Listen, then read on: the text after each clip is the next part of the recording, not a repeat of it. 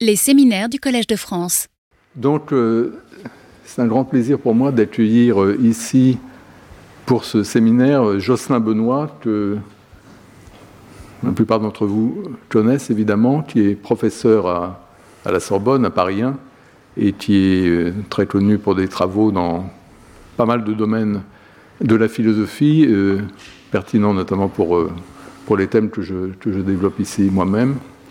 Connu aussi pour son, sa connaissance de la tradition phénoménologique dont j'ai un peu parlé dans, dans des cours précédents. Euh, euh, mais ce n'est pas pour ça qu'il est là aujourd'hui. Je vais vous dire un mot de ce pourquoi il est là aujourd'hui. Mais avant, je, je précise que, il, que Jocelyn a, a publié encore plus de livres que moi. C'était étonnant. Il a à son actif en premier auteur une... une bonne quinzaine d'ouvrages euh, qui touchent, comme je l'ai dit, à, à, à plusieurs domaines, y compris les domaines sur lesquels euh, moi-même euh, j'enseigne. Et, et notamment, euh, l'année dernière, j'ai fait cours sur la, sur la fiction. Et la fiction est un thème sur lequel euh, Jocelyn conduit en ce moment des recherches pour, qui donneront naissance à un livre, je suppose, au terme de, de ses travaux. Mais il a bien voulu aujourd'hui nous faire connaître sa, disons, ses, ses théories ou son, sa perspective sur les phénomènes fictionnels dont j'ai parlé l'année dernière. Et donc, je le remercie beaucoup et je lui donne la parole. Merci, merci beaucoup, François, pour ton invitation qui m'honore. Effectivement, ça me permet d'aborder un sujet sur lequel je suis en train de, de travailler et en écho à un certain nombre des thèmes que tu as pu développer l'an dernier dans ton cours. Donc, euh, je vais dire quelques mots ici de la fiction. Alors, euh, ce thème est beaucoup abordé dans la philosophie euh, du langage et de l'esprit contemporaine. Il est souvent abordé avec des présupposés euh, proprement philosophiques, euh, assez lourds. Et euh, un aspect de ces présupposés, c'est que lorsque les philosophes s'intéressent à la fiction, dans leur considération, une, une place considérable est occupée par euh, les questions de référence. Euh, ces questions ont un versant logique. Les énoncés fictionnels réfèrent-ils? Et s'ils réfèrent, quelle est leur valeur en tant qu'ils le font? Est-ce qu'ils sont vrais, faux, autre chose? Et puis, inversion ontologique. S'ils réfèrent, à quel genre de choses réfèrent-ils?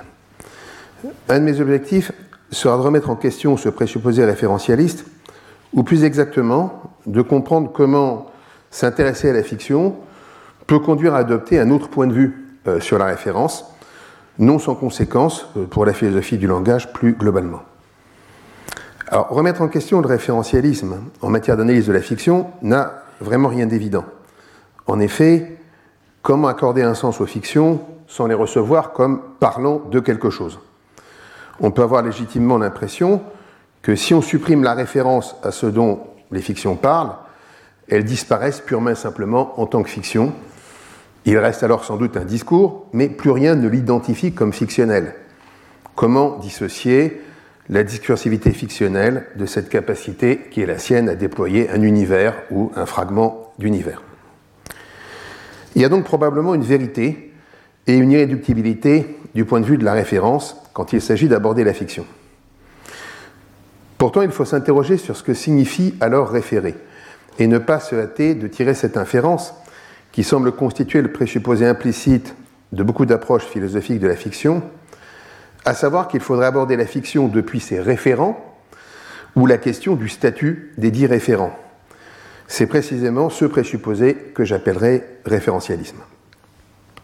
La figure que revêt ce présupposé dans l'histoire de la philosophie, en un sens jusqu'à nos jours, sous des visages variés, est celle de la mimésis, comme si la fiction avait primairement une fonction mimétique, c'est-à-dire d'imiter quelque chose. Cette notion, évidemment, est tout à fait ambiguë. Si on revient à sa source, il faut en premier lieu noter l'ambiguïté entre imiter quelqu'un et imiter quelque chose. Lorsque la notion d'imitation est introduite par Aristophane dans Les Acarniens, il s'agit d'imiter quelqu'un. Le poète comique dénonce la conception que, d'après lui, Euripide se fait du théâtre comme s'identifiant à une performance d'imitateur. Le fait que la mimésis renvoie originellement à cette pratique théâtrale, en réalité, euh, a son importance. On reviendra, on retrouvera cette question donc, à la fin euh, du propos. Dans ce sens-là, imiter, c'est imiter le fait de faire quelque chose, ou d'être quelqu'un. Mais on imite le fait d'être quelqu'un en imitant certaines choses que cette personne fait. À première vue au moins, là où on s'intéresse à la fiction en général, et non en particulier au théâtre, la mimésis ne requiert pas l'implication d'un imitateur, en ce sens-là du terme, qui serait lui-même acteur de l'imitation. Mais plutôt la simple production par l'auteur, sous une forme ou sous une autre, de l'imitation de quelque chose. Et c'est en effet, suivant cet axe représentatif ontologique, que la philosophie a souvent interprété la fiction. Or, dans son entente première au moins, cette interprétation semble soulever une difficulté. Pour les anciens, en effet, si le produit de l'imitation peut être suspect, il peut sembler relever de l'apparence, ainsi l'entend Platon, il reste que ne peut être imité que quelque chose qui existe. L'imitation, nécessairement, euh, présuppose un être. Dans le même sens, sur le terrain de l'analyse de l'énoncé, Platon, dans le Sophiste, souligne qu'on peut dire quelque chose de faux à propos de quelque chose qui existe, mais non pas, à proprement parler, parler de quelque chose qui n'existerait pas du tout. En fait, ce point, on parle toujours de quelque chose qui existe, ou a existé, ou existera, est précisément rappelé de façon significative dans le premier grand développement sur la mimésis qu'on trouve chez Platon au livre trois de la République. Une telle idée, l'imitation de ce qui est, ne paraît à vrai dire guère propice à rendre compte de ce que nous appelons, nous, aujourd'hui, fiction. Aussi, n'est-ce pas l'objet thématique de cette critique platonicienne ? Chez Platon, on ne trouve pas de concept correspondant exactement à ce que nous, les modernes, appelons fiction. Il n'en reste pas moins que les textes qu'il prend en exemple, dans ce contexte, et qu'il discute, relèvent bien de genres que nous appellerions fictionnels. Le problème, c'est que le présupposé de la réalité est alors tellement fort qu'il semble limiter la fiction, plus sans doute que notre sensibilité moderne ne serait prête à l'accorder. Sans doute se trouve-t-on, de ce point de vue, en meilleure posture avec Aristote, dont la réélaboration qu'il offre dans sa Poétique de l'idée de mimésis, d'une façon pour le coup tout à fait déterminante pour toute l'histoire de la réflexion philosophique sur le concept de fiction, même si encore une fois ce n'est pas son objet euh, thématique, paraît plus compatible avec la liberté par rapport au réel que nous attribuons aujourd'hui d'habitude à la dite fiction. En effet, la mimésis n'a pas selon lui pour fonction de représenter ce qui s'est réellement passé, ni même de parler d'individus qui auraient réellement existé. Dans un passage qui anticipe bien des discussions contemporaines, il souligne même qu'à contrario, le fait que parfois soient employés des noms propres de personnes qui ont existé, en d'autres termes de personnages historiques, n'est pas gênant, car alors, ce n'est pas en tant qu'individu réel que ces personnages comptent, mais par la généralité du type, du caractère qu'ils représentent. La conception aristotélicienne, on le sait, est en effet que la mimésis, dont il fait le ressort de la tragédie, a pour objet le général, ou en d'autres termes, le possible. Cette dernière notion, cependant, appelle une clarification. Il ne s'agit pas de faire de la mimésis un principe générateur de contingence, au contraire, mais l'expression des possibilités essentielles de ce qui est, et plus précisément des choses humaines, objet de la tragédie, donc au fond d'une forme de nécessité. La mimésis continue donc alors d'instaurer un lien entre l'œuvre et ce qu'il faudra bien appeler la réalité. En un sens essentiel, elle demeure bien mimésis de ce qui est. Il est tout à fait possible, même si encore une fois Aristote ne le fait pas, ce n'est pas exactement son objet, de soutenir une telle conception pour ce que nous appelons fiction. Il faut cependant être alors conscient du fait qu'il s'agit d'une certaine poétique, et comme telle, d'un certain programme, programme par rapport à la façon de faire la fiction. Et comme telle d'une contrainte externe sur le discours fictionnel, reposant par ailleurs sur une certaine interprétation de son rôle dans l'économie de l'existence humaine et des façons que celle-ci a de se rapporter à ce qui est. D'autres interprétations de la signification et du rôle de la fiction, et corrélativement d'autres programmes poétiques, sont certainement possibles. En fait, il est probable que l'institution et l'autonomisation proprement moderne de la catégorie de la fiction comme telle soit en partie liée à l'affranchissement progressif de ce contrat mimétique, dans le sens d'une liberté de la fiction, eu égard à toute obligation d'avoir à représenter le réel, fût-ce dans ses traits les plus généraux. Cela ne veut pas dire, bien sûr, que la fiction ne puisse pas avoir cette puissance représentative du réel, mais que ce n'est pas ou plus ce qui la définit essentiellement, qu'elle n'a pas nécessairement à le faire. Mais si elle n'imite pas le réel, qu'imite donc alors la fiction ? Y a-t-il même un sens à dire qu'elle imite ? Telle est la difficile question devant laquelle s'est trouvée la philosophie confrontée à ce phénomène proprement moderne, ce que j'appellerais la fiction pour la fiction, c'est-à-dire thématisée elle-même comme fiction, et dont l'important est qu'elle soit thématisée comme fiction, et non rapportée toujours à ce qui est. Or, il est intéressant que les déclins des présupposés métaphysiques et anthropologiques sous-jacents à la mise en place de la problématique aristotélicienne de la mimésis n'est nullement induit, loin de là, la disparition de cette notion de mimésis. Celle-ci a été et est abondamment recyclée par nombre de théories contemporaines de la fiction. Si on revendique pour la fiction une liberté ontologique totale, ou se croyant total, comme cela serait probablement la tendance des modernes, il y a là à première vue quelque chose de peu intelligible. En effet, de quoi la fiction pourrait-elle être l'imitation s'il n'y a rien qui la précède ontologiquement qu'elle imite ? La difficulté serait alors celle d'une mimésis qui se définirait exclusivement en rapport à son produit et non à un éventuel modèle. Le point de vue moderne sur la fiction peut être associé dans une certaine mesure à l'institution même du concept de fiction, tant à considérer, j'entends comme référent à un certain type de discours, tant à considérer que celle-ci crée ses objets. Comment, dès lors, parler de mimésis ? Une première solution consiste à assouplir le sens aristotélicien du possible et à ce prix maintenir l'idée que la fiction aurait essentiellement vocation à représenter ou présenter des possibles. Ces possibles ne seraient alors plus nécessairement des possibles essentiels, ni même, comme on dit, des possibles réels. À la limite, dans certains cas, il se peut qu'ils soient tout à fait impossibles dans la réalité. Le discours n'en peut pas moins les déployer comme possible discursif, effet de discours, et c'est ce que la fiction aurait vocation à faire. En fait, il est difficile de décanter cette idée familière suivant laquelle la fiction aurait à voir avec le possible de toute référence à la réalité. Difficile de ne pas considérer que ces possibles sont les possibles de cette réalité, du style paradoxalement s'y avéré impossible. Ou alors, suivant un changement de représentation de la modalité, de réalité alternative, d'autres mondes possibles. La référence à une réalité, fût-elle éventuelle, n'y demeurerait alors pas moins essentielle. Cette référence, supposée interne au discours fictionnel, à la possibilité de la réalité, de ce dont il parle, avec laquelle il jouerait, peut néanmoins paraître encore une limitation et une limitation indue, mise au pouvoir de la fiction, ou alternativement, une charge contingente qu'on lui ferait porter, qui aurait un sens dans certaines stratégies, mais pas dans toutes, certaines stratégies fictionnelles, mais pas dans toutes.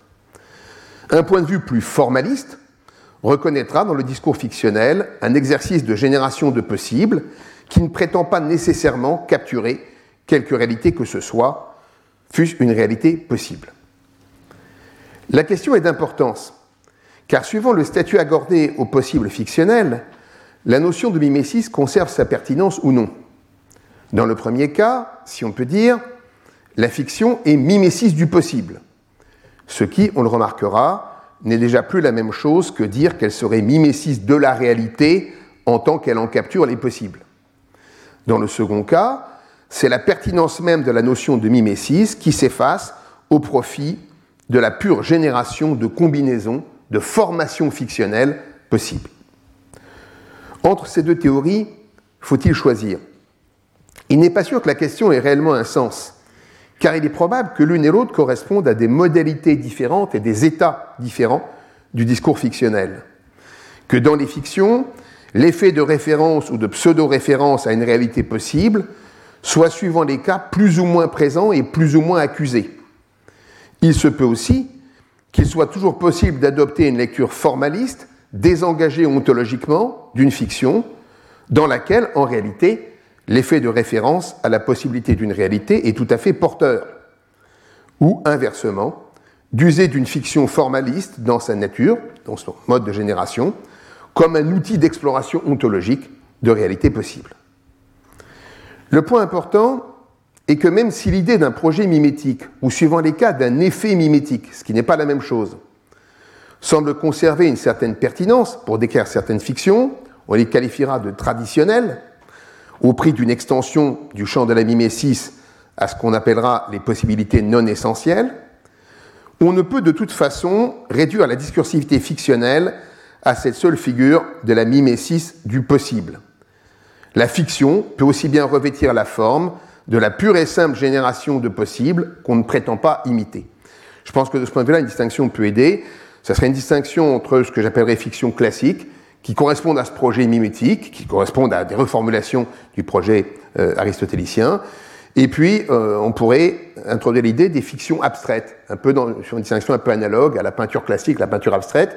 Euh, tout comme la peinture abstraite n'a d'autre thème que la peinture elle-même, la fiction abstraite n'aurait d'autre thème que la construction fictionnelle elle-même. Alors ce qui est intéressant, c'est que, y compris dans ce type de fiction, euh, le prétendu corrélat ontologique qu'il s'agit de décrire peut jouer un certain rôle, mais peut jouer un rôle en tant que principe générateur des fictions. Il y a un exemple évidemment très classique de ça, c'est Borges, euh, pensez à Tlön Uqbar Orbis Tertius, ou bien euh, à l'Aleph, où on joue avec l'objectif de la référence, mais comme euh, outil de génération euh, d'une construction euh, discursive, et le thème, en fait, c'est le discours lui-même.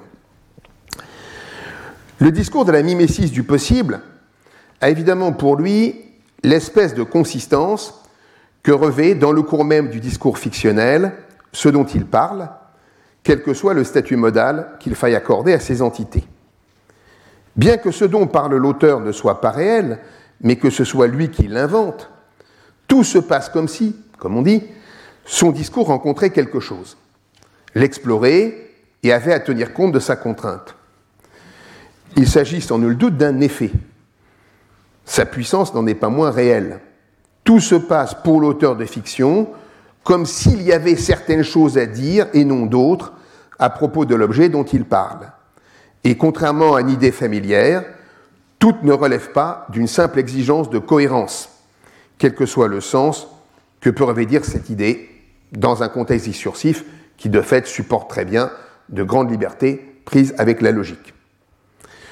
De la consistance de l'être en fiction fait aussi partie tout un arrière-plan qui sans doute renvoie inévitablement, dans une certaine mesure, à une connexion avec le monde réel dans lequel l'auteur écrit et qu'il partage à des degrés variables avec ses lecteurs, mais également et d'abord à l'inscription de la fiction produite dans la générativité propre à un certain genre de fiction qui fixe un code pour le discours fictionnel en question. Éventuellement d'ailleurs en transformant ce code, éventuellement en se l'appropriant de façon à le faire évoluer. Quel problème y a-t-il à entendre la fiction comme une mimésis de possible ? La difficulté ne réside sans doute pas tant dans l'objet donné alors à la mimésis que dans le fait d'interpréter le discours fictionnel lui-même comme mimésis. En effet, en déchargeant la fiction de la tâche de représenter la réalité, celle-ci fut-elle appréhendée dans ses possibles ? Il est possible aussi qu'on ait fait apparaître pour ce discours une fonction autre que primordialement représentative, celle de construire des possibles plutôt que de les représenter. Que l'idée de l'exploration de possibles, comme si on les décrivait, soit inhérente à une certaine poétique de la fiction, est indubitable. Il s'agit toutefois précisément que d'une poétique de la fiction parmi d'autres, et qui doit être appréhendée pour ce qu'elle est, à savoir justement une poétique, c'est-à-dire une façon de faire de la fiction et de prescrire la manière dont elle doit être reçue. Pour autant, le danger intrinsèque à la notion de mimésis, telle qu'elle est maniée par les philosophes souvent, est de faire de cette poétique une généralité et une sorte de trait essentiel du discours fictionnel en général. Or, il n'y a pas de raison de penser que l'illusion descriptive, sur laquelle cette poétique fait fond et qu'elle a vocation à orchestrer, constitue un trait de la fiction en général. Sous le nom de fiction, sont regroupés des projets poétiques très différents qui, selon les cas, donnent plus ou moins de consistance à leur objet. Surtout, prendre au pied de la lettre ce qui, comme tel, relève précisément d'une poétique, c'est-à-dire d'une façon de faire de la fiction, cette façon de faire fut-elle en position de revendiquer une certaine centralité dans l'espace des discours fictionnels, revient souvent à sauter à pieds joints par-dessus le caractère fictionnel du dit discours. En effet, le risque est alors de voir dans le discours fictionnel quelque chose comme le discours factuel poursuivi sur un autre terrain. C'est un peu comme la guerre qui serait la politique poursuivie par d'autres moyens. La fiction, ça serait le reportage, mais le reportage sur le terrain où on aurait affaire à des choses qui n'existeraient pas. La fiction, dit-on parfois, décrit des mondes possibles. Ce serait alors le statut ontologique de son référent, monde possible et non monde réel, qui la distinguerait du discours factuel. Outre qu'il y a des raisons de douter de la pertinence absolue de cette ligne de partage ontologique, de nombreuses fictions, aujourd'hui comme hier, parlent de ce qu'il est convenu d'appeler le monde réel, même si la liberté propre à leur forme de discours leur donne certainement une forme de licence par rapport à lui. L'inconvénient de cette idée est qu'elle conduit implacablement à réduire la spécificité du format discursif de la fiction. Qu'il puisse y avoir des descriptions dans la fiction, et que celle-ci y joue un certain rôle, est un fait poétologique important. Pour autant, interpréter la fiction en général comme une description, en un sens qui n'aurait plus rien de stylistique, mais qui ferait fond sur l'idée d'une sorte d'essence par nature descriptive du discours par rapport à ce dont il parle, est tout à fait problématique. En effet, la fiction ne décrit pas ce dont elle parle, en ce sens générique du terme, elle le construit. Qu'elle soit toujours aussi amenée dans une certaine mesure à adopter une attitude descriptive par rapport à ses propres constructions, est peut-être vraie. S'il est exact, ce point contribue notablement à la consistance des êtres mentionnés dans la fiction. Mais cela n'assimile pas pour autant le discours fictionnel à une description. Il est toujours aussi et d'abord autre chose, à telle enseigne que définir la fiction comme la description d'objets fictifs, c'est simplement l'éluder comme fiction, la nier en tant que modalité discursive spécifique.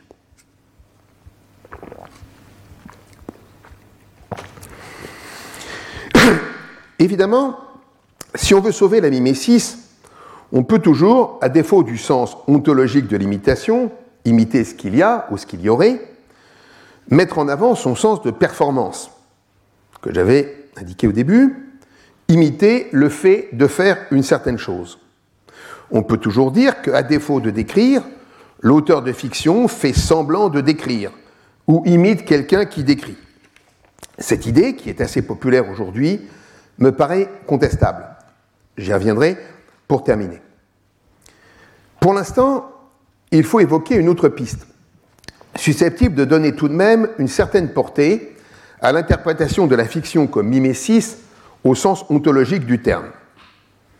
C'est que, s'il n'imite pas par lui-même quoi que ce soit, le discours fictionnel ne nous invite-t-il pas à imiter certaines choses, au sens de les simuler ? Cette idée est également aujourd'hui assez populaire. Je sais que François a une certaine tendresse pour cette notion de simulation à propos de la fiction. Le discours fictionnel, par lui-même, n'est pas représentatif de quelque chose. Il en introduit, pour ainsi dire, l'idée. En revanche, il nous invite à nous le représenter en nous fournissant des directives à cet effet. Dans l'affaire, c'est donc nous qui faisons l'imitation au sens où nous simulons quelque chose. Ce produit est une imitation, puisqu'il a son principe en amont de lui, il a son principe dans l'œuvre de fiction. Cette façon de réhabiliter la mimésis, en en appelant aux capacités mimétiques du sujet, récepteur de fiction et cible de la fiction, est assez populaire pour des raisons évidentes. Elle a le mérite de faire droit au rôle de l'imagination dans la réception des fictions, mais aussi par là même en tant que ce qui les fait vivre, ce qui leur donne une certaine consistance. En même temps, elle a le mérite d'éviter le subjectivisme absolu en suggérant une théorie de l'imagination normée, s'imaginer suivant ce que le texte prescrit, étant entendu que cette prescription n'est jamais univoque, mais qu'elle a tout de même une forme d'objectivité. Certaines imaginations paraissent tout juste non pertinentes.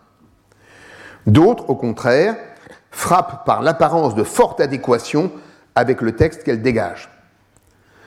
Le problème propre de l'objectivité de l'exercice de l'imagination dans la réception d'une fiction n'étant pas tant celui souvent brandi du relativisme absolu, comme si la représentation qui me paraît fortement adéquate allait te paraître complètement inadéquate, ce qui arrive évidemment, mais généralement assez vite lissée par l'histoire de la réception, que celui de l'existence courante de plusieurs représentations également perçues à bon droit comme fortement adéquates. Il est assez difficile de contester une telle lecture de la fiction par l'imagination, en tout cas par l'imagination normée, car elle a une forme d'évidence phénoménologique et en un sens culturel. Comment ne pas voir dans la fiction un dispositif fait pour produire et entretenir chez le récepteur un exercice de l'imagination? C'est ce que nous sommes culturellement accoutumés à recevoir pour fiction. Ce à quoi elle sert, pourrait-on dire. En même temps, premièrement, là encore, on peut après tout concevoir d'autres usages pour elle. La fiction peut aussi être, par exemple, le prétexte à un exercice intellectuel. Pense à ce qui se passe, par exemple, dans le cas du roman policier, qui n'est pas à confondre forcément avec euh, de l'imagination. En un certain sens, le discours fictionnel existe de toute façon dans une autonomie relative par rapport à l'investissement de sujets qu'il utiliserait pour stimuler, d'une certaine façon, la production de leur imagination, ou toute autre capacité en eux. D'autre part et surtout, le risque d'une lecture de la fiction par l'imagination, c'est d'écraser la fiction elle-même sur cette activité imaginative des sujets, et de la confondre avec leur simple capacité à imaginer des choses, comme on dit. Or, toute imagination ne mérite pas le nom de fiction, puisqu'elle n'inscrit pas nécessairement son exercice dans un discours fictionnel reçu ou produit par le sujet. Même si, bien sûr, dans nos cultures caractérisées par l'existence et l'importance de pratiques fictionnelles, il y a une valeur paradigmatique et générative de la fiction pour l'imagination. Donc, s'il est correct de souligner l'importance de l'intervention de l'imagination dans la production et dans la réception de fiction, il est alors fondamental que cette imagination n'intervienne que suivant la norme d'un discours, précisément du discours fictionnel, qui contribue alors à lui conférer son style propre et surtout sa valeur. L'esprit n'imite alors que dans la mesure où on lui donne à imiter. Il faut donc décidément revenir sur ce donner à imiter, qui serait, suivant une certaine interprétation, propre à la fiction. Comment celle-ci pourrait-elle donner quoi que ce soit à imiter? Alors, de fait, en introduisant euh, ce motif hein, de l'appel à l'imagination, le texte fictionnel appelant à l'exercice de l'imagination, nous venons déjà, au passage, de suggérer une théorie de la modalité discursive des énoncés fictionnels, c'est-à-dire ceux qui interviennent au sein d'une fiction. Théorie qui consisterait à les traiter comme des directives, pour ainsi dire comme les énoncés d'une recette de cuisine, des directives adressées au lecteur, au récepteur, ayant trait à la cuisine mentale qu'il doit faire en recevant le texte en question. Cette théorie recouvre certainement une partie de la réalité. Elle a également, à première vue, négativement, l'avantage de peut-être nous débarrasser, dans une certaine mesure, en tout cas faire diminuer la pression de ce côté-là, de la question du référent des dix énoncés, puisque les énoncés en question ne sont pas tournés vers quelque chose dont ils feraient le rapport, mais plutôt vers quelque chose qu'il y aurait à faire pour y répondre, pour agir, selon eux, de façon satisfaisante. Cet avantage apparent est cependant aussi un inconvénient. Cette économie, en effet, a un coût. Tant qu'elle n'est pas complétée par des précisions sur ce qu'il y a à faire en réponse au texte de fiction, et ce qui, dans le texte de fiction, le permet, elle pourrait sembler aller contre l'apparence de référence qui semble être attachée aux énoncés intervenant dans la fiction. À cet égard, je pense qu'on peut relever un flottement dans les théories contemporaines de la fiction. Si certaines d'entre elles font fond sur une compréhension de la fiction comme description, jusqu'à introduire l'idée d'une vérité de la fiction par rapport aux objets qu'elle décrit, bon, ça serait le cas de la théorie de mon ami Marcus Gabriel, il est indubitable qu'une tendance forte dans l'approche philosophique de la fiction au vingtième siècle et jusqu'à aujourd'hui s'est inscrite dans le sillage de la remise en question par Frege de la référentialité des énoncés fictionnels. Thème dont François est parlé dans son cours et qu'il a encore rappelé samedi. Celle-ci, il faut le rappeler, a constitué une percée très remarquable, puisqu'elle est indissociablement liée, chez Frege, à la découverte de la fiction, précisément, en tout cas l'intuition de la fiction, en tant que modalité de discours. Frege entretient, il faut le remarquer, deux concepts de fiction, qui confondent dans une certaine mesure, qui ne distinguent pas toujours clairement. Le premier est indiscriminé, tombe dans la sphère de la fiction tout énoncé qui ne réfère pas, y compris d'ailleurs là où son locuteur l'ignore. On peut tomber dans la fiction sans s'en rendre compte. Ce concept n'est pas celui d'un discours, mais c'est un concept purement et négativement logique, celui de l'absence de référent qui rend l'énoncé inévaluable logiquement. Donc, en un certain sens, le soustrait au domaine de l'analyse logique. Ce concept large de fiction se voit cependant chez Frege doublé d'un autre, celui de la fiction en tant que renvoyant à un certain type de discours, aux intentions discursives spécifiques. Il parle des intentions qu'on a quand on parle d'une certaine façon. Tel qu'il n'y aurait pas de sens à s'interroger sur la vérité ou la fausseté des énoncés qui y interviennent. Il faut distinguer le discours qui prétend être un discours de connaissance, qu'elle soit du reste savante ou ordinaire, et celui qui n'a pas une telle ambition, mais nourrit d'autres visées. Les énoncés intervenant dans le discours de fiction ne sont ni vrais ni faux, car ce discours ne prétend pas à la vérité.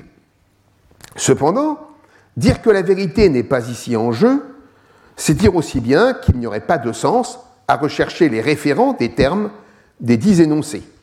La question de la référence, dit Frege, ne se pose en effet que dans le contexte où est posée celle de la vérité. La conséquence de l'analyse frégienne, de ce qu'elle a le grand mérite de pointer comme le discours fictionnel, en tant qu'il produit des effets spécifiques, est donc la neutralisation, en contexte fictionnel, de la question de la référence, qui paraît tout simplement non pertinente. Dans un texte posthume, célèbre depuis les travaux de Gareth Evans, Frege introduit l'idée de pseudo-nom propre, c'est-à-dire de termes qui a l'air de nommer quelque chose, alors qu'en fait, il ne nomme rien, ainsi que de pseudo-pensée, c'est-à-dire de contenu énonçable qui a l'air d'être du type de ceux qui sont vrais ou faux, alors qu'en réalité, il n'a pas de valeur de vérité.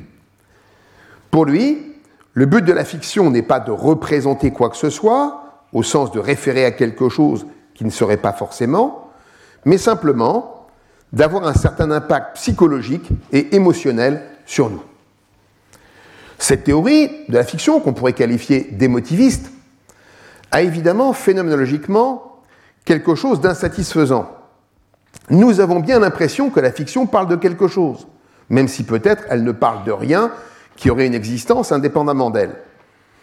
Peut-être la notion de pseudo, Schein, hein, puisqu'il parle de Scheingedanke, Scheinbehauptung, pseudo-assertion, pseudo-pensée, peut-être la notion de pseudo, chez Frege, est-elle faite pour rendre justice à cette apparence ? Il est cependant clair que pour lui, cette apparence est essentiellement trompeuse et que jamais un semblant de référence ne fera une référence à proprement parler. Le grand apport du philosophe allemand, cependant, réside dans le fait qu'il n'aborde pas la fiction sous le seul angle d'attaque de l'éventuelle existence de contenu fictionnel qui, tendanciellement d'ailleurs, finirait par se confondre avec la notion de contenu fictif, hein, sans qu'en eux, il y ait une référence spéciale au fait euh, qu'il soit contenu de fiction comme tel. Mais que d'une certaine façon, il installe l'analyse au niveau de l'acte. En effet, dans son enquête sur les limites dans lesquelles un contenu exprimé peut être tenu pour évaluable, il fait intervenir la fiction sous une espèce particulière. On y revient, celle de la fiction théâtrale, en tant que celle-ci constitue une situation d'énonciation singulière. Il déclare que l'assertion de l'acteur sur la scène n'est pas plus une assertion que le tonnerre de théâtre n'est du tonnerre. Il s'agit, là encore, d'une pseudo-assertion. Le contexte, ici, supprime la possibilité d'effectuer un certain acte, ce qui, à l'aspect extérieur d'une assertion, ne peut pas compter comme une assertion, précisément parce que nous sommes en contexte fictionnel. C'est un autre aspect de la découverte de la fiction en tant que discours, c'est-à-dire régime bien spécifique d'usage des mots. Là où il s'agit de parler fictionnellement, un certain type d'acte de discours ne peut pas être effectué.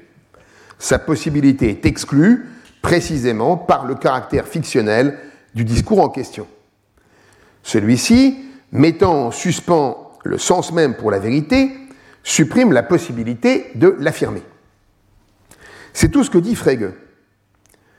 Pourtant, l'ambiguïté de la notion de pseudo, qu'il utilise, Schein, pourrait suggérer un pas de plus. Pseudo-assertion veut d'abord dire, évidemment, qu'il n'y a pas réellement assertion. La formule peut néanmoins être entendue au sens où on pourrait croire qu'il y a assertion. N'est-il pas tentant de considérer que cette ambiguïté résulte du fait que quelqu'un ici fait semblant d'émettre une assertion ou imite ce que ferait quelqu'un qui en émettrait une. Nous aurions alors, à défaut d'une assertion, affaire à l'imitation d'une assertion. On revient donc au sens praxique de la mimésis. Une telle analyse est évidemment favorisée par le fait que l'exemple pris par Frege est celui de la performance de l'acteur. Dans ce cas, l'idée paraît assez naturelle. En effet, l'acteur imite bien ce que ferait un personnage qui ferait ce que dit la pièce, par exemple, entre autres choses, émettre des assertions.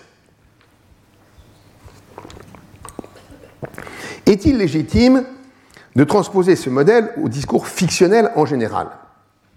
Cet élargissement, également familier, me paraît discutable. À vrai dire, l'interprétation du discours fictionnel sur le modèle de la performance de l'acteur, pour populaire qu'elle soit, outre qu'elle est évidemment circulaire, en fait, dans l'affaire, la compréhension du jeu de l'acteur performant une fiction suppose en fait une entente préalable du caractère du discours fictionnel, loin euh, de l'expliquer. Outre donc qu'elle a une forme de circularité, cette interprétation me paraît, en un sens, passer à côté de la nature propre du discours fictionnel. Il est de la nature du jeu de l'acteur qu'il fasse en un certain sens semblant d'effectuer certains actes de langage. L'auteur de fiction, quant à lui, fait-il semblant de quoi que ce soit ? Tout ce qu'on peut dire, c'est qu'il s'adonne à une activité discursive, bien spécifique, qui consiste à fictionnaliser. Et il ne fait évidemment pas semblant de fictionnaliser. Mais, en dehors de certains dispositifs fictionnalisants bien spécifiques, qui répliquent parodiquement le style et les actes de certains discours non fictionnels, dont la fabrique en tant que fiction fonctionne par cette imitation. En dehors de ces cas, peut-on vraiment dire que la fictionnalisation en elle-même consiste spécialement à faire semblant quoi que ce soit ? Alors, j'ai plusieurs réticences là-dessus. Je pense qu'il faut distinguer deux sens dans lesquels on pourrait appliquer, qu'on fait souvent, une théorie du faire semblant à la fiction en tant que production de fiction, hein, par l'auteur de fiction. Il y a un sens faible. Si ce qu'on veut dire par là, c'est que en réalité, bon, ça pourrait avoir l'air de référer, mais ça ne réfère pas. Dans ce cas-là, je dirais que c'est relativement inoffensif. Je ne suis pas d'accord, mais je ne suis pas d'accord parce que tout dépend de ce qu'on appelle référer, et ça je vais y revenir euh, pour terminer, mais en un sens, si on interprète référer comme le disent ceux qui ont euh, cette théorie, euh, non seulement c'est pas gênant, mais ça paraît logique de dire ça. Évidemment, les choses se gâtent si on attend Euh, si on donne un sens plus substantiel à cette notion de faire semblant.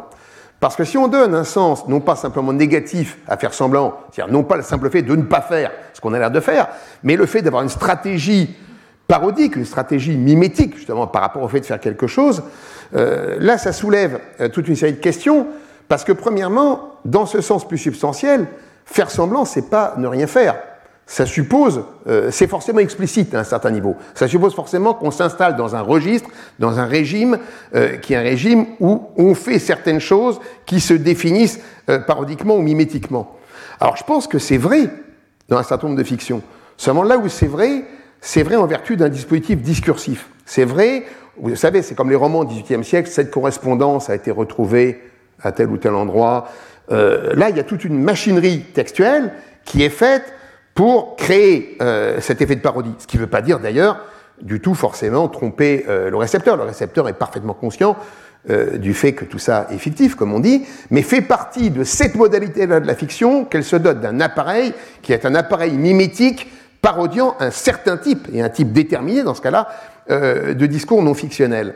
Je ne suis pas sûr que ça soit valable euh, de la fiction en général, et en tout cas, là où c'est, là où c'est valable de la fiction, ça suppose des opérations au sein du discours fictionnel qui euh, construisent euh, cette possibilité, qui construisent, qui font une stratégie mimétique euh, du discours fictionnel.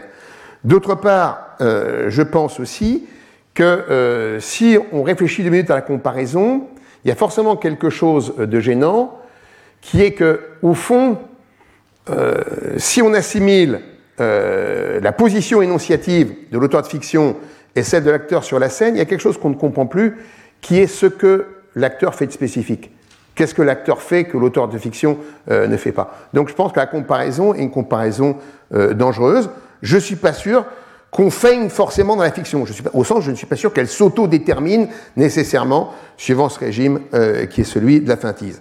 En ce sens-là, il est possible que le modèle du jeu d'enfant, très souvent mobilisé, est finalement conduit à une interprétation légitime, mais très particulière de la fiction, qui renvoie à un certain régime de discours fictionnel, mais pas forcément, qui ne donne pas forcément une clé pour comprendre la fictionnalité discursive en général.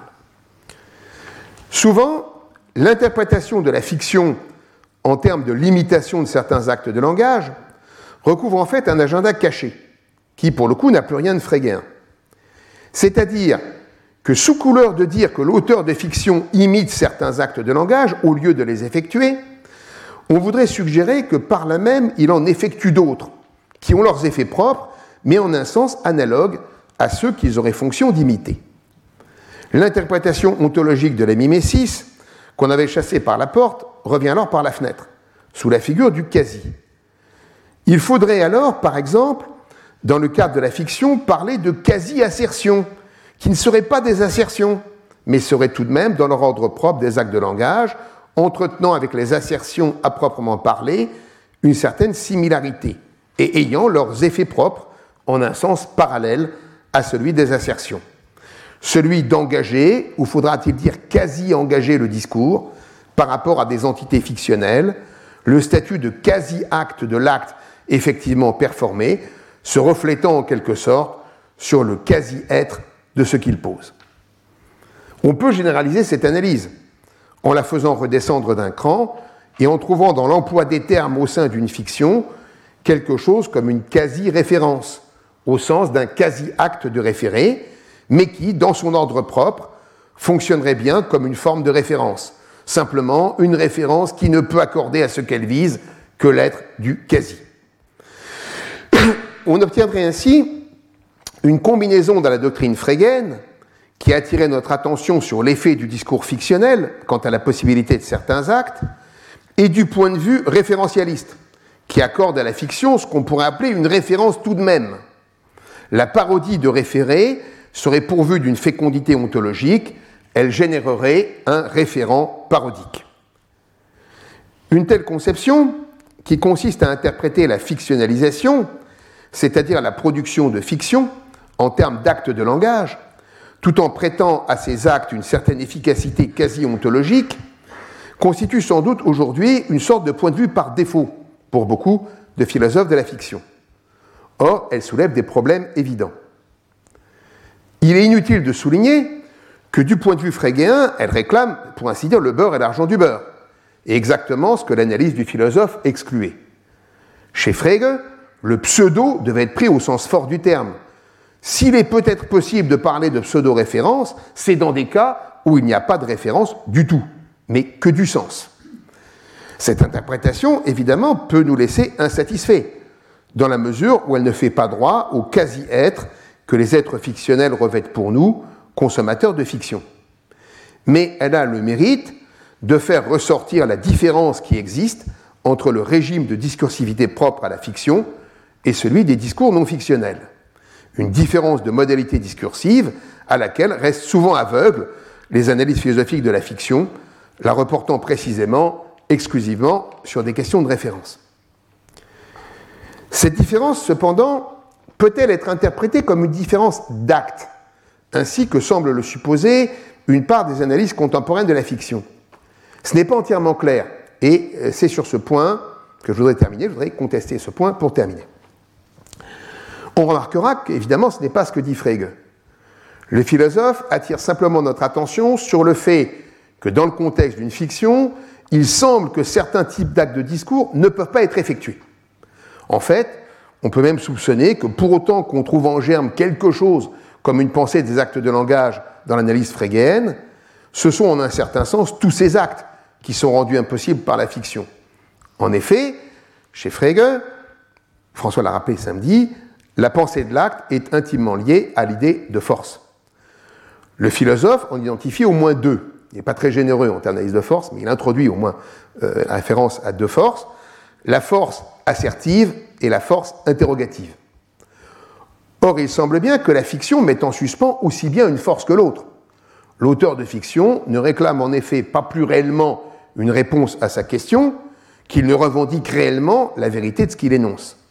En fait, la fiction semble se caractériser par la désactivation des forces qui permettent d'effectuer un certain type d'accomplissement normatif avec le langage.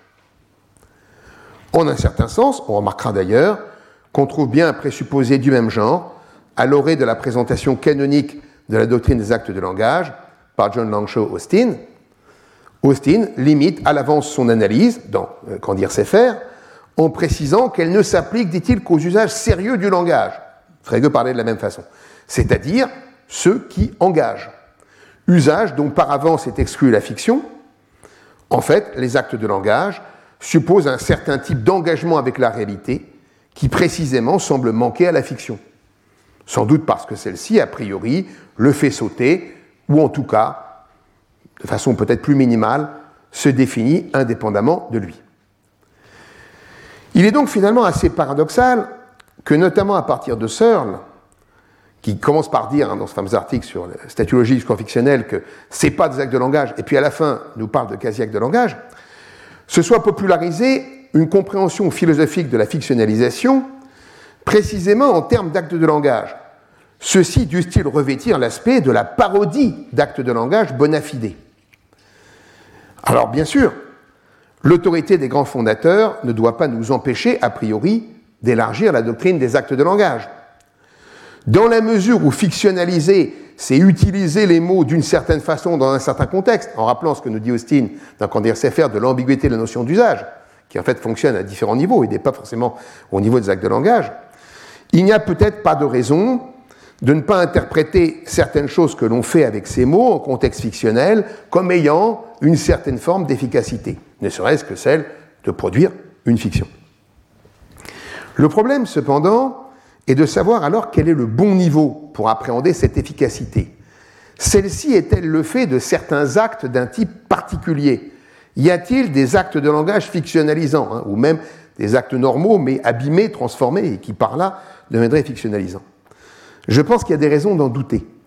Car au fond, que trouve-t-on hein, en surface, comme énoncé dans un texte fictionnel? De quoi un texte fictionnel est-il fait, si ce n'est d'assertions, d'interrogations, et cetera, dans lesquelles référence est faite à des objets. Alors, devant cette apparence, deux attitudes sont possibles. La première, bon, on vient de l'évoquer à travers Frege, consiste précisément à la dénoncer comme une apparence, à dire que pour qu'il y ait effectivement acte de langage, et ne serait-ce que pour qu'il y ait référence, il faut qu'il y ait une certaine réalité et un certain rapport à cette réalité. Pour revenir à une intuition platonicienne, un certain terme, employé d'une certaine façon, ne réfère que s'il y a quelque chose à quoi référer. Si cette chose n'existe pas, pour paraphraser Frege, le locuteur peut croire référer, mais il ne réfère tout simplement pas.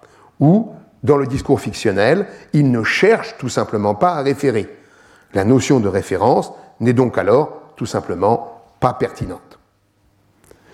Ce point de vue classique a le mérite de mettre en avant un point qu'il peut toujours être bon de rappeler aux philosophes qui sont souvent tentés de faire tourner un peu trop librement la planche à billets de l'intentionnalité, à savoir qu'en un certain sens, référer engage. C'est une responsabilité et a un coût. Il y a donc des conditions effectives pour référer. En même temps, son application trop stricte conduit à ignorer une chose, à savoir qu'on ne réfère qu'en utilisant un certain dispositif référentiel, une certaine façon de faire avec les mots. De même que tout acte de langage de niveau supérieur ne peut être effectué que dans la mesure où, en quelque sorte, il est disponible en tant qu'acte de langage. Il correspond aussi à une certaine façon typifiée de faire avec les mots. Maintenant, il n'y a pas de raison que cette façon de faire ne puisse pas être mise en jeu, y compris dans des cas où toutes les conditions de son efficacité ne sont pas réunies. Elle n'a pas alors certainement la même valeur d'engagement par rapport au réel. Elle n'en est pas moins disponible, comme une ressource discursive, c'est-à-dire qui peut être employée par un certain type de discours et participer de la fabrique de ce discours. Une telle idée conduit évidemment à une forme de parricide, au parricide de notre père Frege et de tout ce qui en vient en philosophie du langage, jusqu'à la conception austère du non-sens comprise. Du point de vue frégéen, un acte dont toutes les conditions ne sont pas réunies, qui pour autant ne peut pas être décrit comme un échec, ne peut être qu'une parodie, une parodie de l'acte qu'il imite. Les assertions, par exemple, sont faites pour nous engager par rapport à la vérité. Donc comment les comprendre en dehors de cet emploi ? Là où on en supprime les conditions et l'intention, elles ne semblent purement et simplement pas possibles. Un autre point de vue, cependant, est envisageable. Celui suivant lequel l'assertion est une façon de parler. Façon de parler qui peut servir à s'engager et qui, dans la vie réelle, comme on dit, est primairement faite pour cela, mais qui est aussi disponible pour d'autres emplois. C'est ce qui se passe précisément dans la fiction, qui, en ce sens, ne se contente pas d'utiliser les mots du discours ordinaire, mais aussi bien ses actes, en tant que ceux-ci constituent des ressources disponibles pour construire un discours, en l'occurrence un discours de fiction. Ce n'est pas que l'auteur de fiction fait semblant d'effectuer les actes en question, au sens où ils peuvent l'être dans leur emploi engagé, c'est plutôt qu'il les utilise autrement, d'une façon qui ne comporte pas l'engagement en question. On trouve donc bien dans le discours des fictions des assertions, des questions et de la référence, et non des pseudo-assertions, des pseudo-interrogations et de la pseudo-référence, mais qui n'ont pas la valeur d'engagement qui leur est associée dans les usages réels. Ce qui, à cet égard, peut passer à nos yeux pour un désengagement, comme si la fictionnalité se définissait de façon privative par rapport à un caractère par principe engagé du discours, doit plutôt en réalité être entendu comme une possibilité d'usage de ces différentes performances discursives en tant qu'elles sont autant de choses que l'on peut faire avec les mots. La réalité est que l'on peut utiliser ces formes énonciatives pour, suivant les cas, s'engager ou non. Tout dépend du type de discours global dans lequel la parole s'installe. En ce sens, l'impression de référence associée au discours fictionnel et qui est classiquement invoquée par les philosophes pour introduire quelque chose comme des entités fictionnelles n'a rien d'énigmatique. Elle est liée au fait que ce discours tout simplement réfère. Mais c'est aussi que la référence, en tant qu'effet linguistique, n'est pas nécessairement référence réalisée, mise en relation effective avec quelque chose. On peut échouer à référer, mais on peut s'y jouer à le faire, ou plutôt on peut s'y exercer. S'y exercer, si on peut dire, à vide, ce qui n'est pas la même chose que faire semblant de le faire. Conformément au sentiment commun, il est très difficile de retirer toute portée référentielle au discours fictionnel. Dans la mesure exacte, ou de façon triviale, celui-ci consiste bien, en règle générale, à inventer quelque chose en en parlant. Si on retire à la fiction ce dont elle parle, il est difficile d'appeler ce qui reste fiction.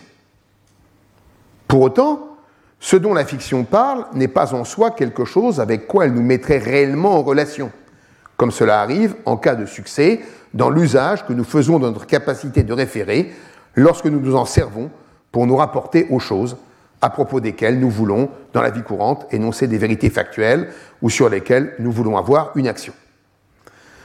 En même temps, c'est bien la même capacité que nous mettons en jeu par rapport aux objets de la fiction et que dans d'autres usages, dans le monde réel, nous mobilisons pour mettre en relation notre discours avec quelque chose de réel. Dans un cas comme dans l'autre, il s'agit bien de la capacité de référer. Le fait que dans un cas, sa mise en jeu ne débouche pas sur l'instauration d'une référence réelle, c'est-à-dire qui nous engage par rapport à un référent effectif, ne doit pas nous conduire à dénoncer la référentialité propre de la fiction comme illusoire, mais plutôt à l'identifier à une sorte d'exercice de la capacité référentielle qui est la nôtre. Dans la fiction, il s'agit en quelque sorte de construire de la référence pour elle-même, d'exercer la capacité référentielle, si on peut dire, pour elle-même, indépendamment de l'instauration d'une référence réelle. En ce sens, la fiction est l'exercice d'une compétence que nous avons de toute façon, la compétence référentielle, une épreuve de quelque chose que nous savons faire avec les mots et qui joue un rôle central dans notre capacité à user du langage. Cet exercice est aussi lui-même quelque chose pourquoi nous avons également une certaine compétence, pour l'exercice comme tel, peut-être en partie innée et en tout cas entretenue dès la petite enfance par l'exposition à cette pratique discursive qu'est la fiction. En ce sens, nous savons depuis un stade très précoce de notre développement construire de la référence et nous prenons plaisir à cela. Mais c'est dire aussi que sous certaines conditions contextuelles, il peut tout à fait devenir possible, pour les termes d'un discours fictionnel, de référer au sens plein du terme. Soit qu'il soit contextuellement lui-même utilisé pour véhiculer une vérité, ou en tout cas prétendre en véhiculer une, soit que les, contenus de sa cir- que les conditions de sa circulation ou de sa réception le fassent involontairement porteur de vérité, ou en tout cas de référence réelle. Cette perméabilité n'a rien de surprenant, puisque c'est la même capacité qui est en jeu dans un cas et dans l'autre. Quant au fait qu'un discours, dont le régime propre semble a priori exclure un tel engagement, soit exposé à s'en retrouver porteur à l'occasion, ou puisse dans ses interstices témoigner d'une certaine porosité à cet égard, il n'a rien de très étonnant. On reconnaîtra tout simplement là un aspect de la réalité des discours, qui les soumet aux vicissitudes de leur usage. Suivant les circonstances, un exercice, comme on dit, peut finalement être plus qu'un exercice. Ce fait important ne remet néanmoins pas en question la notion d'exercice. Il en est une des possibilités.